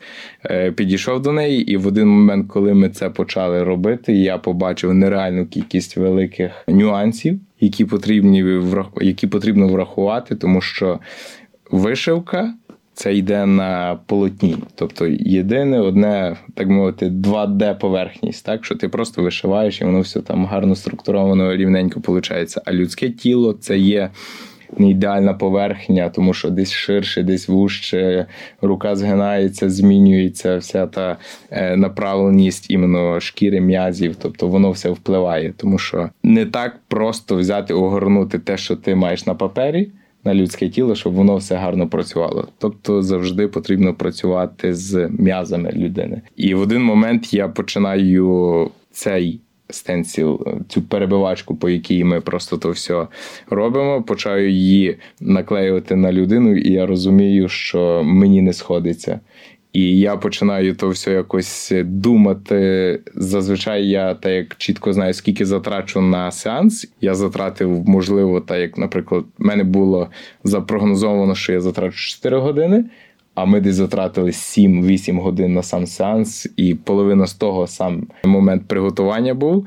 Якраз вишиванка, яка далась мені так важко, є одною з найулюбленіших моїх робіт. Я завернув її тут навколо руки. Можу також потім поділитися з нею е, тією фотографією е, її проекту, і дуже складно робилось, але дуже класний ефект від того пішов. Тобто, якраз вишиванка кожного разу це в мене є такий нереальний головний біль але воно просто дає таку якусь легкість, дрібність і класність від того, що, наприклад, українську культуру впроваджуєш в саму тату індустрію. Це якось так класно. І з одного боку, також не хочеться робити як то у нас говорить шароварщину, таку якісь там просто вишиванки, ще якісь елементи, аби просто нагадати, та якщо я якийсь суперукраїнський, я роблю вишиванки, все, я тут майстер. Хочеться якось далі впроваджувати це і розвивати, тому що, як би не було, вишиванка це є продукт е- культурного збагачення українського народу з покоління поколінь. Тобто на нас лежить теж величезна ніша. Я на себе беру велику таку е, відповідальність. відповідальність, просто удосконалювати, адаптувати, змінювати саму нашу традиційну вишиванку під е, щось сучасне нове, щоб воно не виглядало таке, як якесь старе на новому, наприклад, в новому поколінні, а щоб воно відповідало сучасним війням, сучасним тенденціям, тому що зараз вишиванка зробила дуже великий крок в майбутнє. Тобто, як вона зараз виглядає, це дуже радує око. Тобто, навіть сьогодні бачив е, жінку, їхала в вишиванці, я почав з нею говорити, а вона каже: О, я навіть не маю жодного уявлення. Я каже, купила в зарі. А це тобто звичайно класна традиційна така вишиванка. Ну як не традиційна, але з дуже гарними такими мотивами. Українські вишиванки. Я так воно мені сподобалось. Вона навіть записала е, назву нашого так, е, виду мистецтва вишиванки. І вона казала: О, я досліджую це більше. Тобто така жінка наприклад, десь їй в районі 60 років було, але вона каже: Вау, це мені так сподобалось. Ну, бачиш, але в тебе теж на інстаграмі ти зайдеш, тебе там як я бачу фотографії людини, яка зробила татуїровку, і ти зробила імбройди українською, там червоне таке, ти зробив імбройди. Імбройд, ну українське, як вишиванки. Mm-hmm. Це дуже красиво. Я а це, мій, мабуть, і ми про це говоримо. Тільки. Мій брат, мій брат хотів Украї... в нього вже було. Він британського татуювальника він йому зробив, але він хотів це зробити з українськими то я вже познайомив дуже багато українців, так само тебе зустрів, тебе запросив на подкаст. То я порекомендую тебе до нього, mm-hmm. і він до тебе зв'яжеться, зробить. Бо він любить тату. Він сказав дуже багато. Мені кажуть, не британці кажуть, що коли робиш одну татуковку, воно як аде, ем, адиктив. залежність, залежність, і потім заходиш за свої якісь якісь крила. Це все існує така річ, що дуже багато людей, наприклад.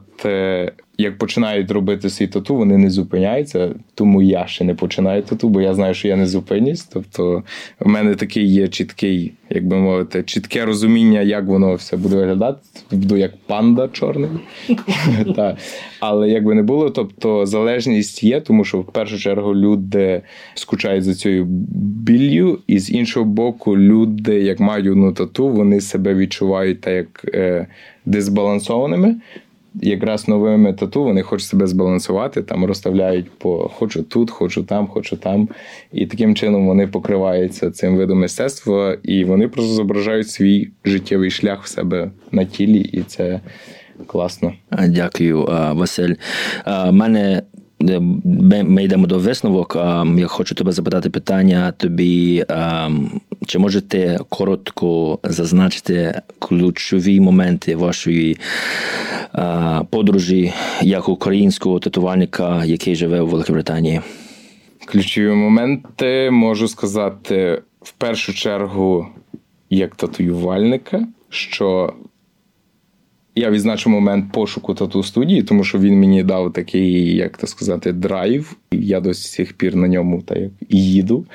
Я думаю, що найважливіша штука, що чого ви хочете, ви просто беріть, йдіть і стукайте всі двері, і точно вам хтось відкриє. Тому що почав я працювати з Віктором, з власником своєї тату-студії, е, з власником студії, в якій я працюю, і це нереально круті роки. Тобто я вже працюю в нього в жовтні, буде два роки. Це неймовірно класний час. Тобто, знайомство з глибшого знайомства з тату індустрією, е, зміна світ свого його свого світогляду, що таке тату, що таке людина в першу чергу, тому що коли в мене був момент, е, як я ще працював сам на себе, то в мене таке було інколи скептичне. Е, скептична думка щодо вибору людей, тобто думаєш, що ти свої кістки обрав, якусь таку дивну ідею. Тобто я все пропускав через призму свого, наприклад, своєї естетики, час від часу я критикував. Але коли прийшов я в тату студію працювати до Віктора, то я повністю змінив своє уявлення щодо вибору людей, і це дуже класно, тому що я вже абсолютно закрив питання самому е, самого себе щодо е, вибору інших людей. Тобто кожна людина є унікальність, навіть саму звичайну, саму банальну, на мою думку, тату вона вкладає неймовірно великий, е, неймовірно велику частину себе, і це для неї щось дуже багато значить. Означає, я абсолютно перестав критикувати людей або просто сумніватись в їхньому виборі, тому що. Це класно сприймати людей, таких як вони є, навіть з їхніми якимись помилками.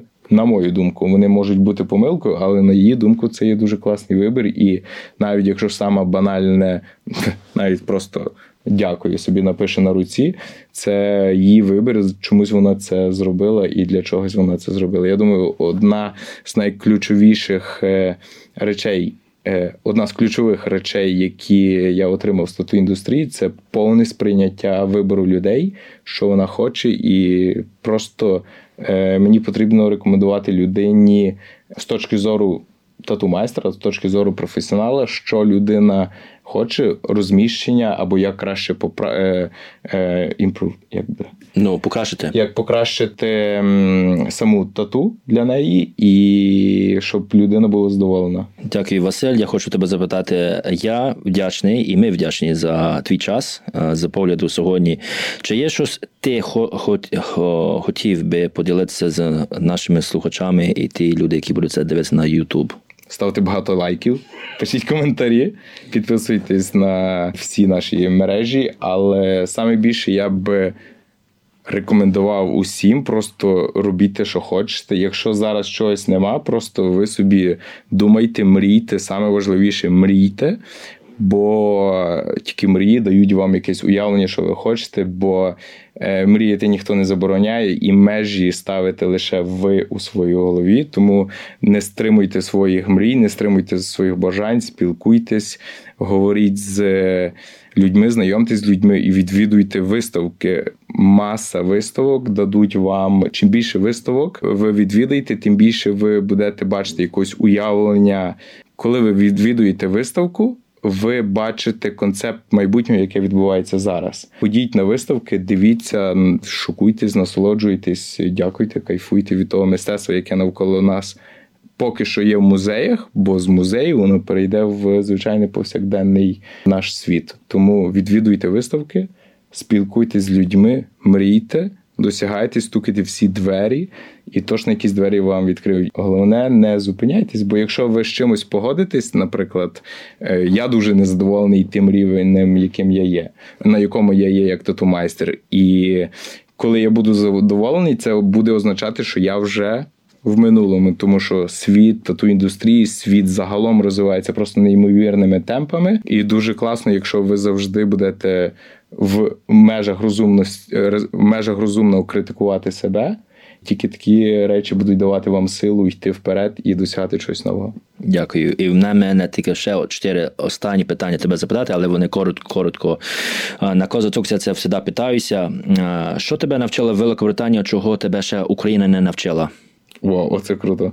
Е, Мене навчила Великобританія, тобто я побачив тут дуже багато естетики, тобто дуже багато такого, так мовити, довершеності.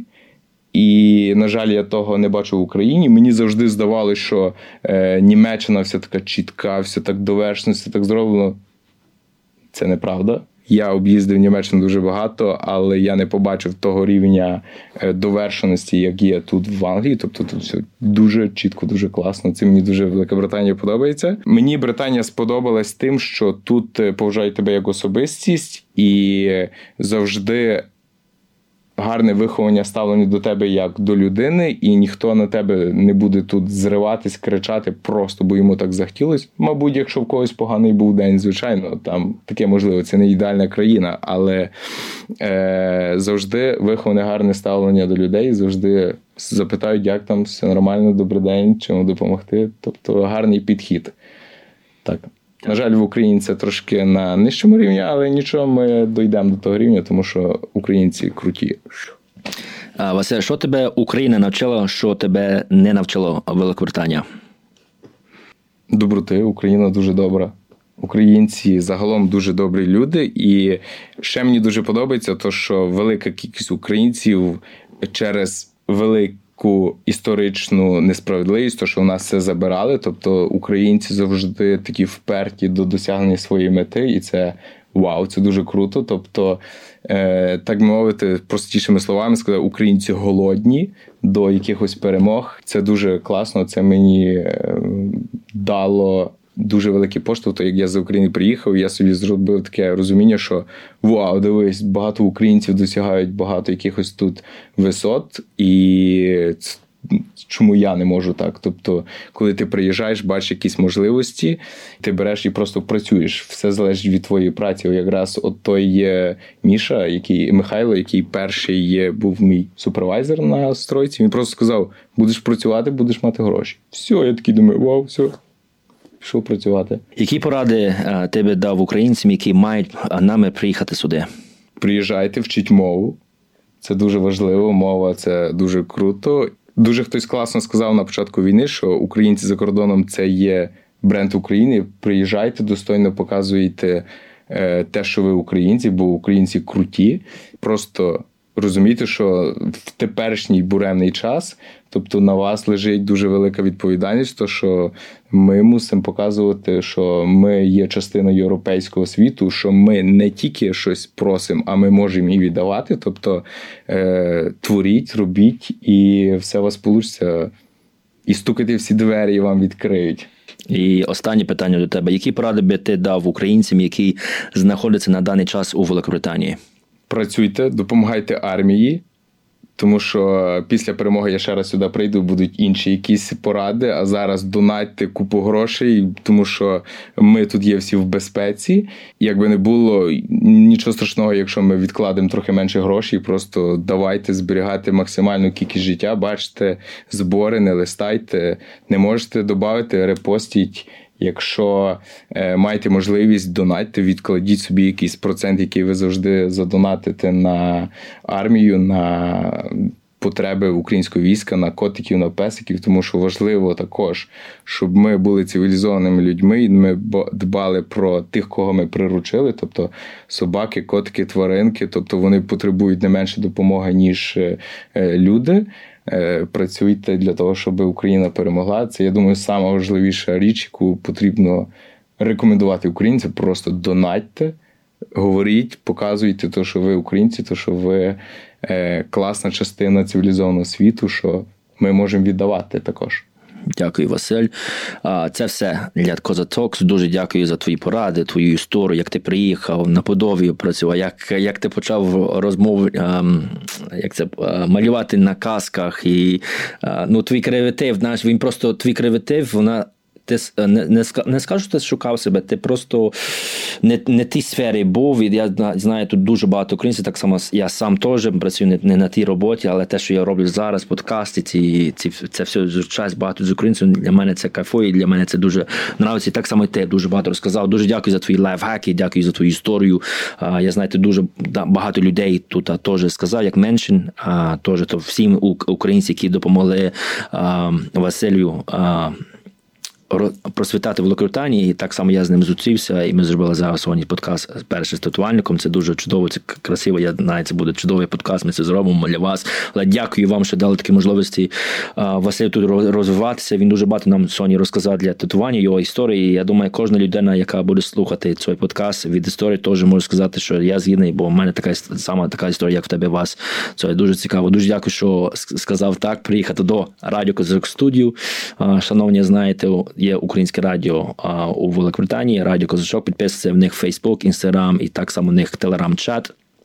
Є у них зараз є онлайн, де можете слухати радіо. А можете там буде опис вам напишу внизу. Ви можете там згрузити це на даний момент. Його можете слухати через онлайн. Але ми можемо, ви можете тут робити на на мобільний подкаст. Як вам подобається цей подкаст, можете підписати на свій канал, поширити цю інформацію. І плюс, як Василь сказав, будь ласка, кидайте ваші коментарі тут внизу. Ми вам відпишемо. І більшість Василь. Василя можна знайти в інстаграмі. Він більшість сидить в інстаграмі, можна сказати, 99%, 1% сидить, це можна сказати, в Фейсбуці. І чуть-чуть ну, в Телеграмі. В Телеграмі, але менше в Фейсбуці, але обіцяю, я виправлюсь, буду і в Фейсбуці. Так, підписуйтеся, підписуйтеся до Василь, як вам треба якісь татування, може, якісь вам ще треба поради, які зробити, будь ласка, підписуйтесь до Василь. Він, я знаю, що він радий вам відповість. Бо ми, як тут українці живемо тут довго, 10, 12, 13 років, ми хочемо вам допомогти, ми хочемо взагалі щоб ви українці просвітали, відкривали ваші різні бізнеси тут, і так само, як татувальники, е, татувальники теж. Дякую знову тебе подякувати знову, е, що сказав так, зробили. Останні слова хочу сказати людям. Перше чергу я би хотів тобі подякувати і сказати дякую за те, що запросив, і за те, що робиш таку класну. Ем як то сказати, е, дуже потрібну працю для того, щоб об'єднати все під один ресурс. Я зразу знав, що в тебе вийде, хоча дуже довго ми організовували цей подкаст. Але як би не було, е, подкаст є організований, і робота за цей час це зроблена просто неймовірно класно, і це дуже суперово. Поширюйте всю інформацію від е, Network Network Network, так. І це в першу чергу дуже кльово. Дуже е, дякую Радіо Козачок. Я вже тут другий раз. Тобто, це така класна е, платформа, на якій завжди відбуваються класні розмови. І е, ще би я хотів сказати: просто працюйте, розвивайтесь. Пізнавайте, шокуйтесь, знайомтесь, насолоджуйтесь, будьте щасливі і донатьте, донатьте, донатьте на українську армію, допомагайте нашим військовим, тому що вони боронять там фронт, і ви мусите всім допомагати. Всі зобов'язані допомагати їм, не мусите, а зобов'язані, тому що вони допомагають нам тримати Україну такою красивою, як є, і за від нас залежить, щоб ми її розвивали такою немірною, красивою і люксичною. Вася, дякую за твої поради. Дякую, що сказав до українців і всім, які це будуть слухати. Знову дякую, подякуйте. Я хочу дякувати Василь. Тримаємося, не здаваємося і тільки рухаємося вперед. Слава Україні! Героям слава!